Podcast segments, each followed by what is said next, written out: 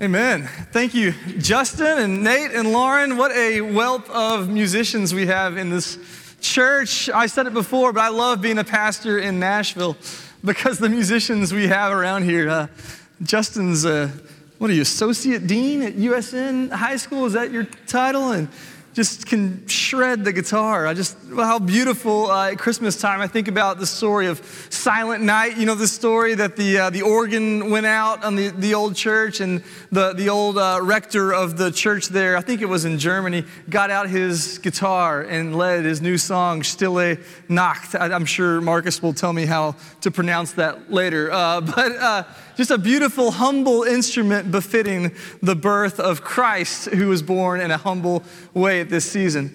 Uh, thankful to all of our musicians last week, too. What a boon to my spirit last week's music was. So, thank you to everyone who worked so hard uh, to pull that off. We're blessed to have a full time communications director, too, Andy Morris, who made Rachel jump in the Bible and jump from story to story, too. So, well done, Andy. Uh, that was awesome. And Rachel, well done very memorable.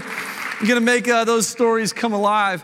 I want to remind you, too, that our Christmas offering this year, again, uh, Lottie Moon and CBF Global Missions offerings, 100% of these funds go directly to world missions. It really is a, a, a crucial part of the funding for our missions efforts around the world. As you know, our mission as Christians, Jesus told us to go into all the world and make disciples of all nations. The gospel, the good news that we have is for all peoples, as we've seen uh, in, in the, the prophecies about the Messiah Messiah coming.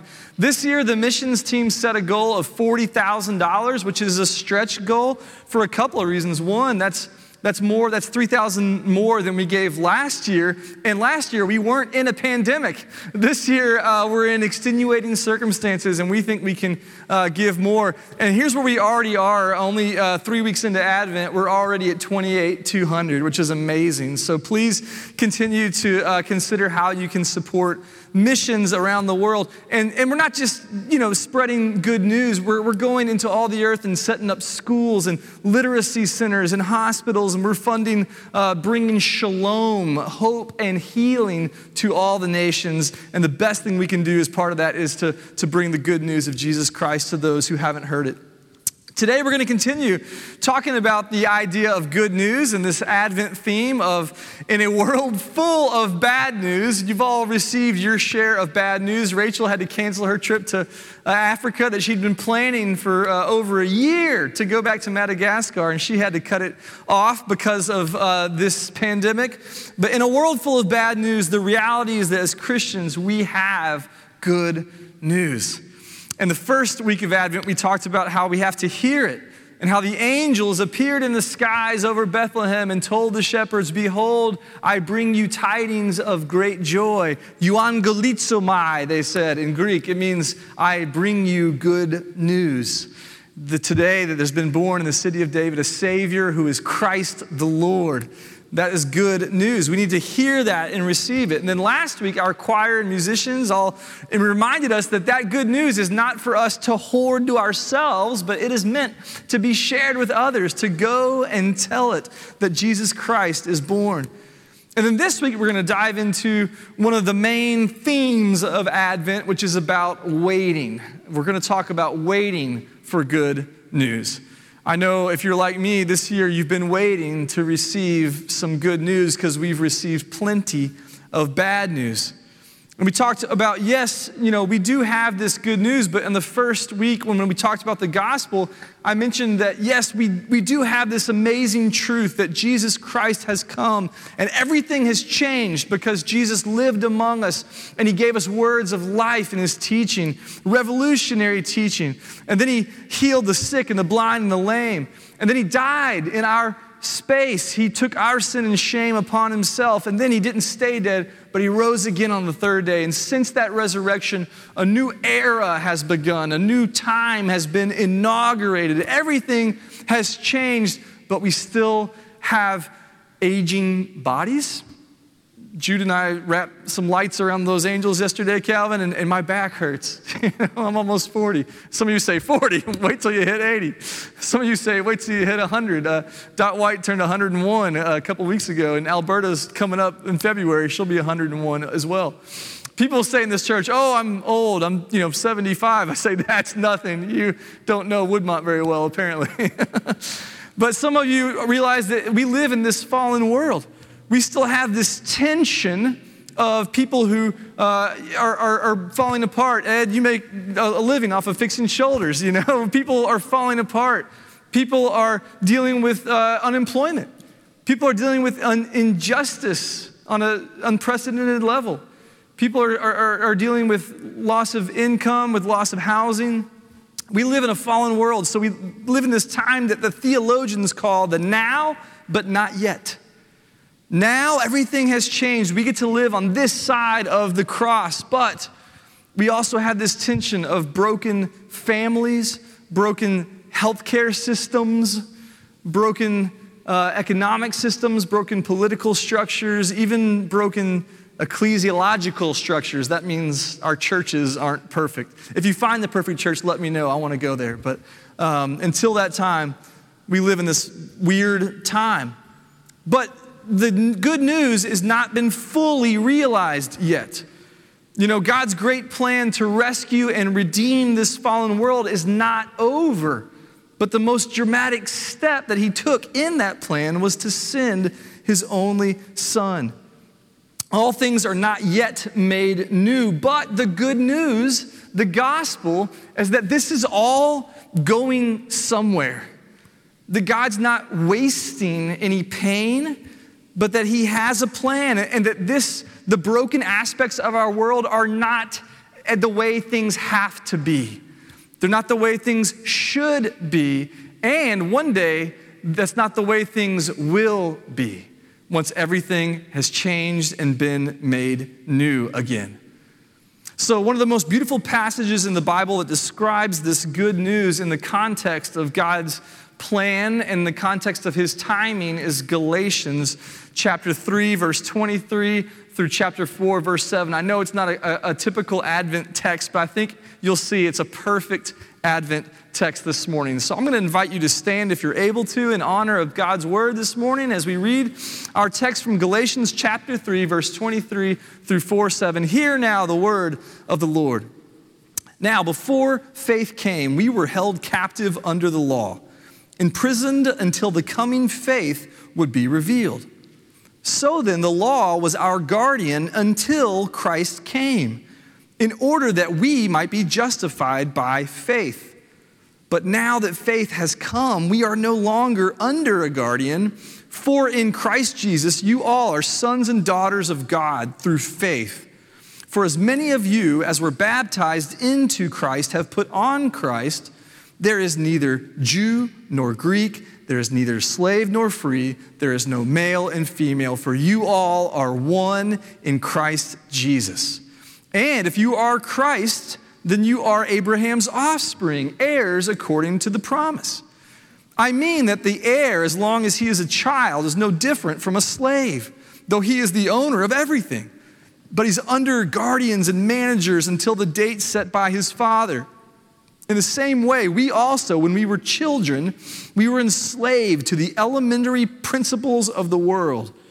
But when the fullness of time had come, God sent forth his son, born of a woman, born under the law, to redeem those who were under the law, so that we might receive adoption as sons and daughters.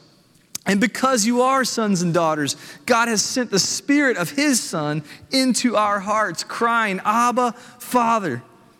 So you are no longer a slave, but a child. And if a child, then an heir through God. This is the word of the Lord. Thanks be to God. You may have a seat. You know, uh, every year, I'm not sure where I got this idea, but on New Year's Day, I like to write down the, the fruits of the Spirit. All nine fruits, just list them in order, and then give myself kind of a self evaluation of how have I grown or, or regressed in each of those nine areas over the past year. It's kind of a spiritual self inventory, right? Am I growing in love? Am I growing in joy and peace and patience and kindness? All those things. And you know what I find inevitably every year is that Uh, you know, things like love and joy, like I'm pretty good at those things. I like doing those things. But what I'm finding too is that there's other fruits that, man, I really come up short in. Why, why does gentleness have to be a fruit of the Spirit? I'm not very gentle. Why does self control have to be a fruit of the Spirit? Man, I'm, I struggle with that one. But the worst of all, every year, inevitably for me, is patience. Evan rode with me to, to lunch the other day. We wore masks the whole time, but uh, not when we ate, but in the car. And uh, I was yelling at traffic, and I was like, I'm going to use this as an illustration on Sunday. this is perfect. I struggle to be patient. You know, to get to Woodmont from my house, I have to go up uh, Hillsboro Road between Harding and Woodmont Boulevard. It's about two miles. It takes me, on average, I, I checked it, about 10 minutes to do that stretch. Just that, that stretch alone, of two miles, 10 minutes. If you do the math on that, I'm not a math guy, but I think that's an average of 10 miles an hour, which means that Aaron could probably jog from Harding and get here before I could get here in my car. And yes, I know there are back roads, but they take a long time too, and they're all full of traffic as well. Granny White and Woodmont is all a disaster as well. I'm learning that that time in the car on my commute, 20 minutes just on that stretch of road going there and back, is kind of a spiritual workout for me. It's just an opportunity for God to grow me in His grace and to teach me to be patient. I'm working on it. It's not easy, but it's good. And here we have a passage about waiting. I think it's a perfect Advent text that tells us how to wait. How do we wait in the now, but not yet? The passage starts out in, in, chapter 3, verse 23, describing what life in this world was like before faith came. And what Paul's referring to here is the time before God's people could put our faith into a Savior, into the Messiah. And then if you look at the next verse, this talks about how the before the new covenant era of grace given through faith, that before then God's people were slaves. Life subju- subjugated to the law is oppression. It's slavery. It's a life lived in chains. But then verse 25 says, Now that faith has come, but now that faith has come, we're no longer under that oppression. Everything's changed because of the good news of the advent of Jesus Christ. We're now the new covenant children of God, heirs of the promise given to Abraham long ago that he would be part of this great family of God, a holy people set apart for God's own treasure and possession in order to play our part in God's good purposes for the world. But then in chapter 4, Paul says, You're not there yet, though. He tells us that heirs are, are great. To be an heir is a great thing. But if the heir is still a child, they might as well be a slave. What's the, the good in being an heir if you're just a child? You don't have any of the privileges, you don't have any of the rights, you don't have any of the obligations of a full grown heir. You know, there's a good reason that Morgan and I don't let Jude drive our cars. He's 11. He doesn't get to choose what he eats for dinner. We've said it before, and I'm sure we'll say it many, many, many more times before he's out of the house. As long as you live under our roof, you're a child. You don't get to pick what goes on because you're a child. That's kind of what Paul's saying here. As, as long as you're a child, then you won't really experience the good news as it's meant to be revolutionary, changing you into a full grown heir of the promise. Look at verse 1. I mean that the heir, as long as he's a child, is no different from a slave, even though he's the owner of everything. You know, there's a lot of rich babies out there that have more money than me, but they can't spend it. But he's under guardians and managers until the date set by his father. It's about timing until the date appointed by his wise father. In the same way, we also, when we were children, were enslaved to the elementary principles of the world. What does that mean to be under the elementary principles of the world? Before coming to faith in Christ, we were enslaved to the obvious things of the world, like elementary school. Do good and you'll be okay. Do bad and you'll be punished severely.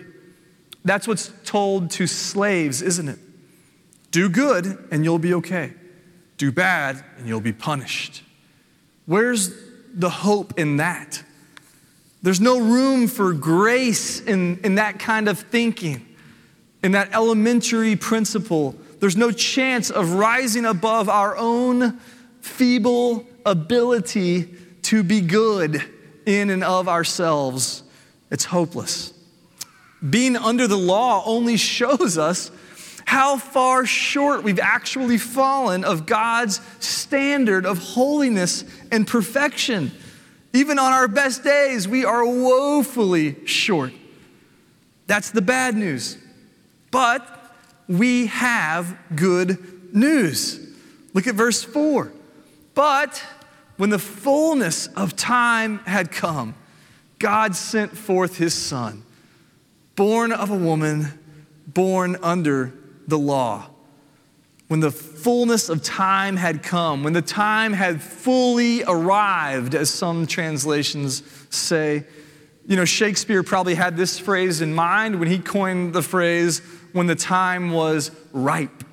Anybody garden? I know some gardeners. I see Nan Teeter out there. Some of you gardeners, you know when the time is ripe, when the fullness of that fruit is just perfect to take it off the vine. You know, I'm not very good at golf, but I love to play it. I enjoy playing it.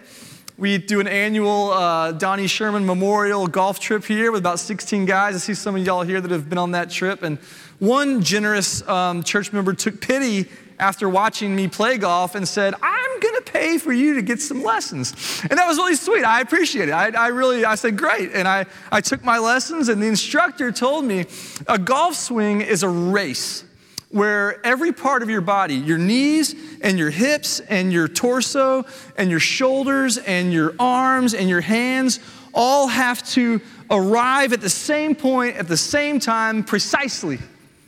Timing is everything on a golf swing. I thought that was a really interesting and sad definition of a golf swing because if I'm supposed to get everything to get there at the same time, I'm hopeless. Still working on it, still work in progress. The timing is everything. If it's off, if one part of your body is off, if your hands or your elbows or your shoulders or your hips get off by just a fraction, you're going to send the ball, you know, spiraling into the other fairway. Not that I've ever done that before, but it can happen, I hear. When the Apostle Paul says that God sent forth his son at just the right time, the fullness of time, he meant that God sent his son at the perfect point in history, at the appointed time in the plan of God's salvation history, of the story of everything ever. And God's timing was perfect. He knew just when to break into our world and bring hope and healing for all the nations. And what was this long awaited Son of God like? What, how did he come? Was he a spirit floating around the earth, you know, inhabiting people or rocks and plants and animals? Is that the kind of God that he was? No, God's Son came as a human being. He put on flesh.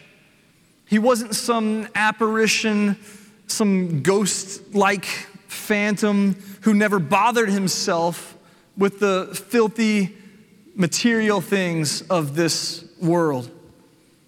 That's what the Docetists and the Marcionists believe. Those of you who've studied church history may know that those were some of the earliest heresies that, that developed within the church because these people could not fathom, they couldn't accept the fact that the high and holy God of all creation would stoop to our level that he really would be a baby in a manger was unfathomable to these people. They couldn't process it.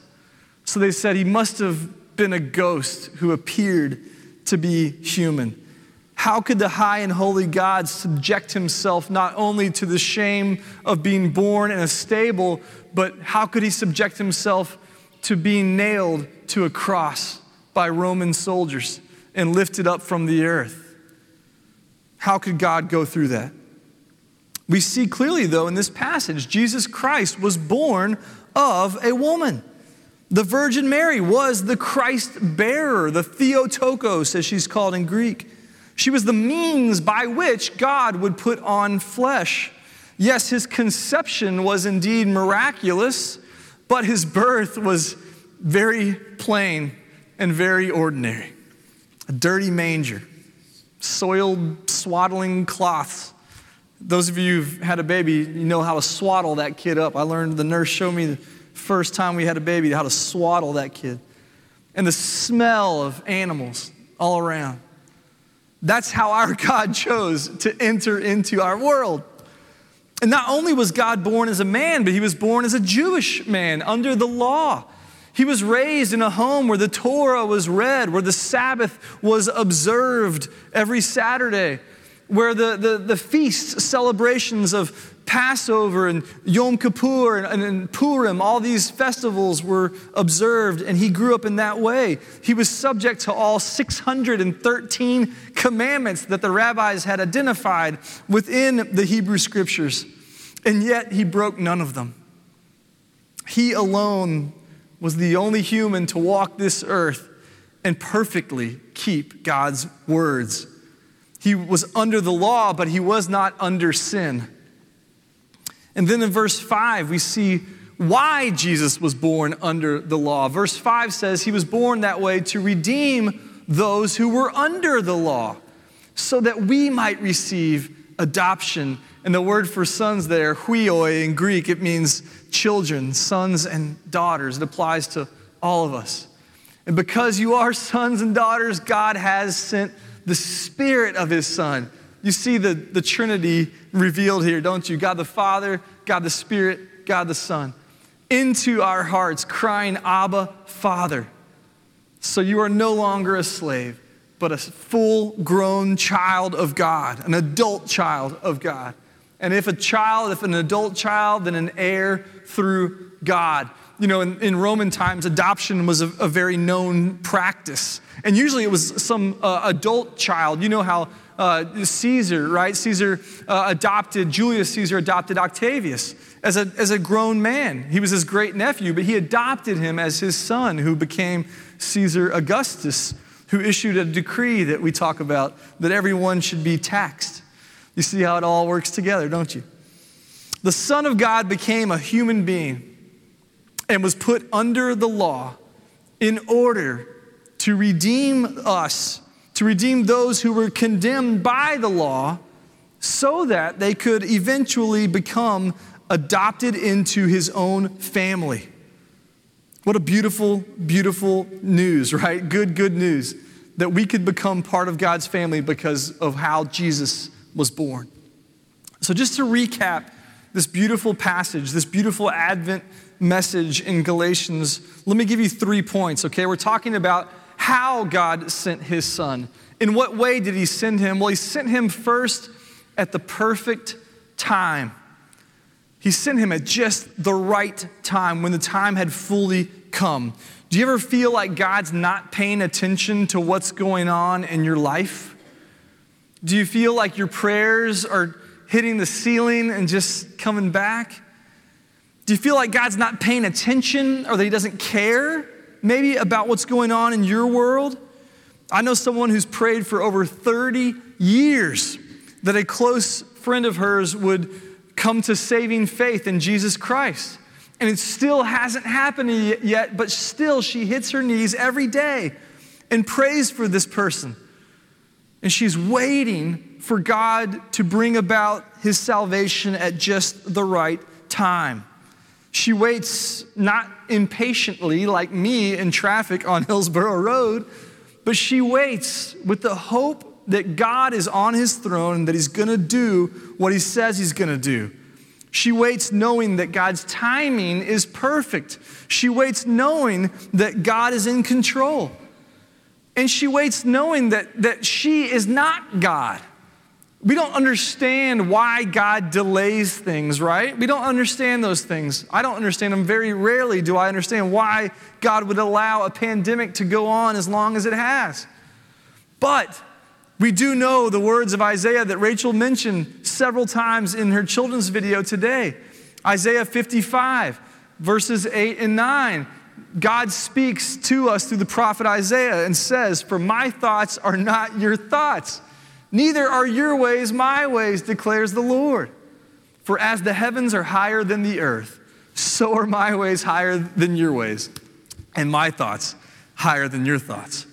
You know, the gospel has to include the bad news that we are more broken and frail and feeble on our own than we ever dared to imagine.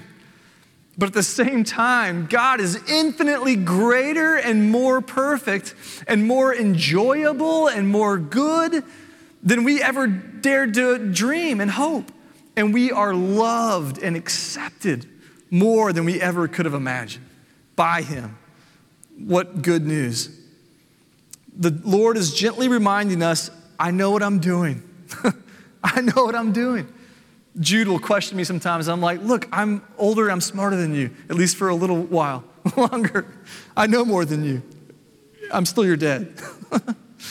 God knows everything, He's all knowing, He's all powerful. And maybe most importantly, He's all good all the time. You know, I love my African American brothers and sisters in some of their churches. When the pastor gets up to speak, he'll say, God is good, and people will respond all the time. And then he'll say, and all the time, and they'll say, God is good. It's a good reminder for these strange times. While we wait for God's timing, let's remember Romans 12 12. Rejoice in hope, be patient in tribulation, be constant in prayer. What a great verse for us to memorize. Would you commit to memorizing that verse this week? Let's hide that in our hearts.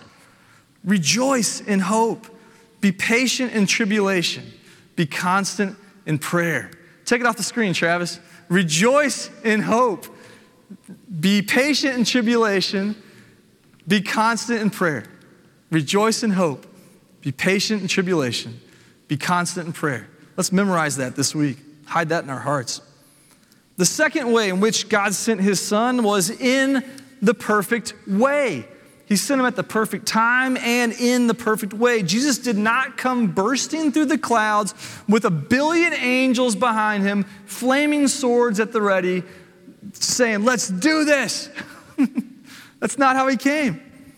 In God's perfect, subversive plan, God's only son showed up in the most humble of circumstances. Why? Because that's how our God works. Remember 1 Corinthians chapter 1 verse 27. God chose what's foolish in the world. He chose what's foolish. He, did, he didn't have to, but he said, watch this. He chose what's foolish in the world to shame the wise. God chose what's weak in the world to shame the strong. Why? Because God's ways are not our ways. His ways are higher than our ways infinitely. He could have sent his son with the host of heaven accompanying him you're proclaiming his glory and praise for all the world to see, but instead he showed up to some shepherds, some dirty, smelly, ostracized, marginalized shepherds. He didn't come riding on chariots of fire, he was making a point about humility and servant leadership. And he would be born of a woman born under the law our Savior would endure everything that you've endured as a human being on this earth. He would experience the full range of human life. Therefore, Hebrews chapter 4, verse 15 reminds us we do not have a high priest who's unable to sympathize with our weaknesses. Remember, Jesus is our high priest, he's the go between between us and God. But we have one who, in every respect, has been tempted as we are yet without sin. He's, he's endured everything that you've endured. Are you hurting today? Physically, emotionally, mentally, spiritually? He's been there. Are you anxious? Are you depressed? Are you lonely? Jesus has been there. He's, he's endured all of those things and more.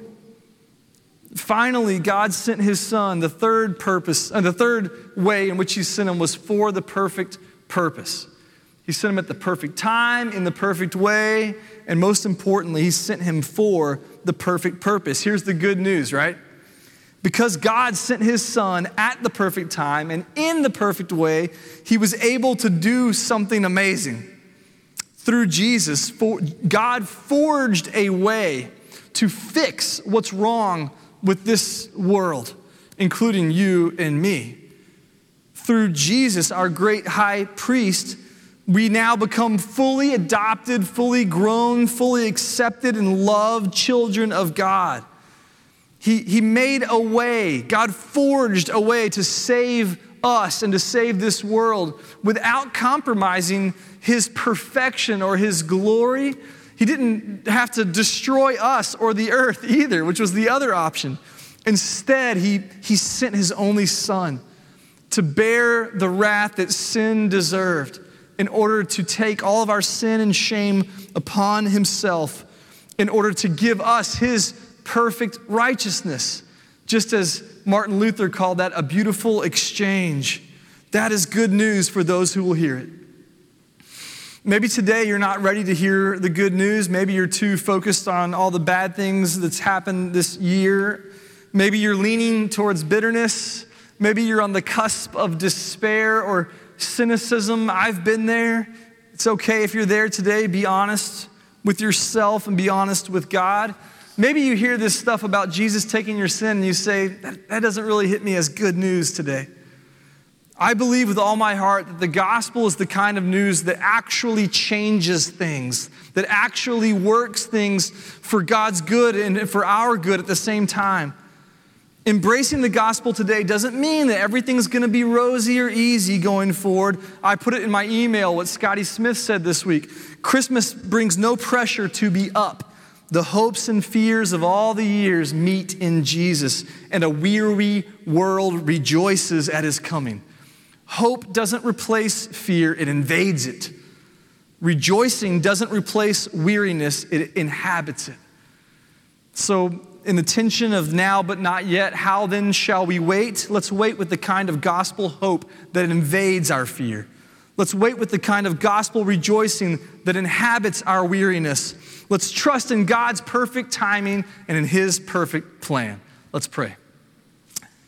Lord our God, we are weary. God, we have endured a lot this year, but you endured so much more. You suffered sham trials. You were beaten and flogged for no reason other than the fact that you were taking our punishment. And you were nailed to a cross and killed. As the breath left your lungs, you offered up your spirit.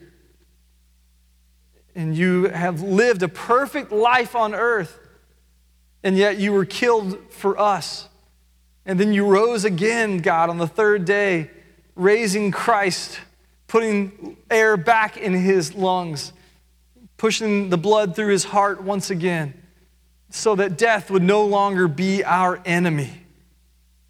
Help us to receive this good news today that left to our own devices, we're never capable of fulfilling the law. We're never able to, to be good enough for you to accept us, but through Jesus Christ, you've made a way. You sent your only Son at just the right time. You sent him in just the perfect way, and you sent him for just the perfect purpose in order to make death work backwards, in order to redeem us and to this, redeem this fallen world, in order to restore things as they should be. God, help us to remember that this is not normal that the tension of this broken world is not what you intended, but you are restoring it through Jesus. And you're using us as God's children to be a part of it. God, help us wait well. I pray for those who are in a situation now, God, where the anxiety of waiting is just crushing them. I pray that you would give them grace to wait, knowing that we are weary, yes, but we can rejoice in hope. We can be patient in the midst of tribulation and remind us to be constant in prayer because it is a lifeline to the power that is in Jesus Christ our Lord through his Spirit, which you've imputed to us. God, we love you. We pray all these things in the high and holy name of Jesus Christ our Lord. Amen. We're going to move into a time of invitation now. You know, when, when, we planned this series, my prayer was that someone would hear this good news for the first time and receive the gospel into their hearts, that they would choose to build their life on the foundation of the good news of Jesus Christ for the very first time. If you're here today or if you're watching online and you feel the Holy Spirit telling you it's time to accept the free gift of salvation offered to us by grace through faith in Jesus Christ, there's no better time than to do so right now. If you are here today and you want to be a part of Woodmont Baptist Church as a member, as part of our family of faith, we as Woodmont are a little family in the big family of God's family and we want to care for you and, and love you and, and help you be discipled as you are not only poured into, but as you pour out into others as well. We want to give you a place of service and ministry, even in this weird time of COVID 19. Whatever it is that you need to do, maybe you're just feeling in your heart that the, the gospel has meant less and less to you over the years. Maybe you, it's grown stale. Maybe you've grown numb to the power of the gospel of Jesus Christ. Maybe you don't hear it as good news anymore. I invite you just to be honest with God about where you're at right now spiritually. As we sing, Infant Holy, Infant Lowly, what a humble circumstance in which our Savior was born. I'll be down front to receive anyone who wants to come forward uh, during this time, but let's stand together as we sing this hymn of invitation Infant Holy, Infant Lowly.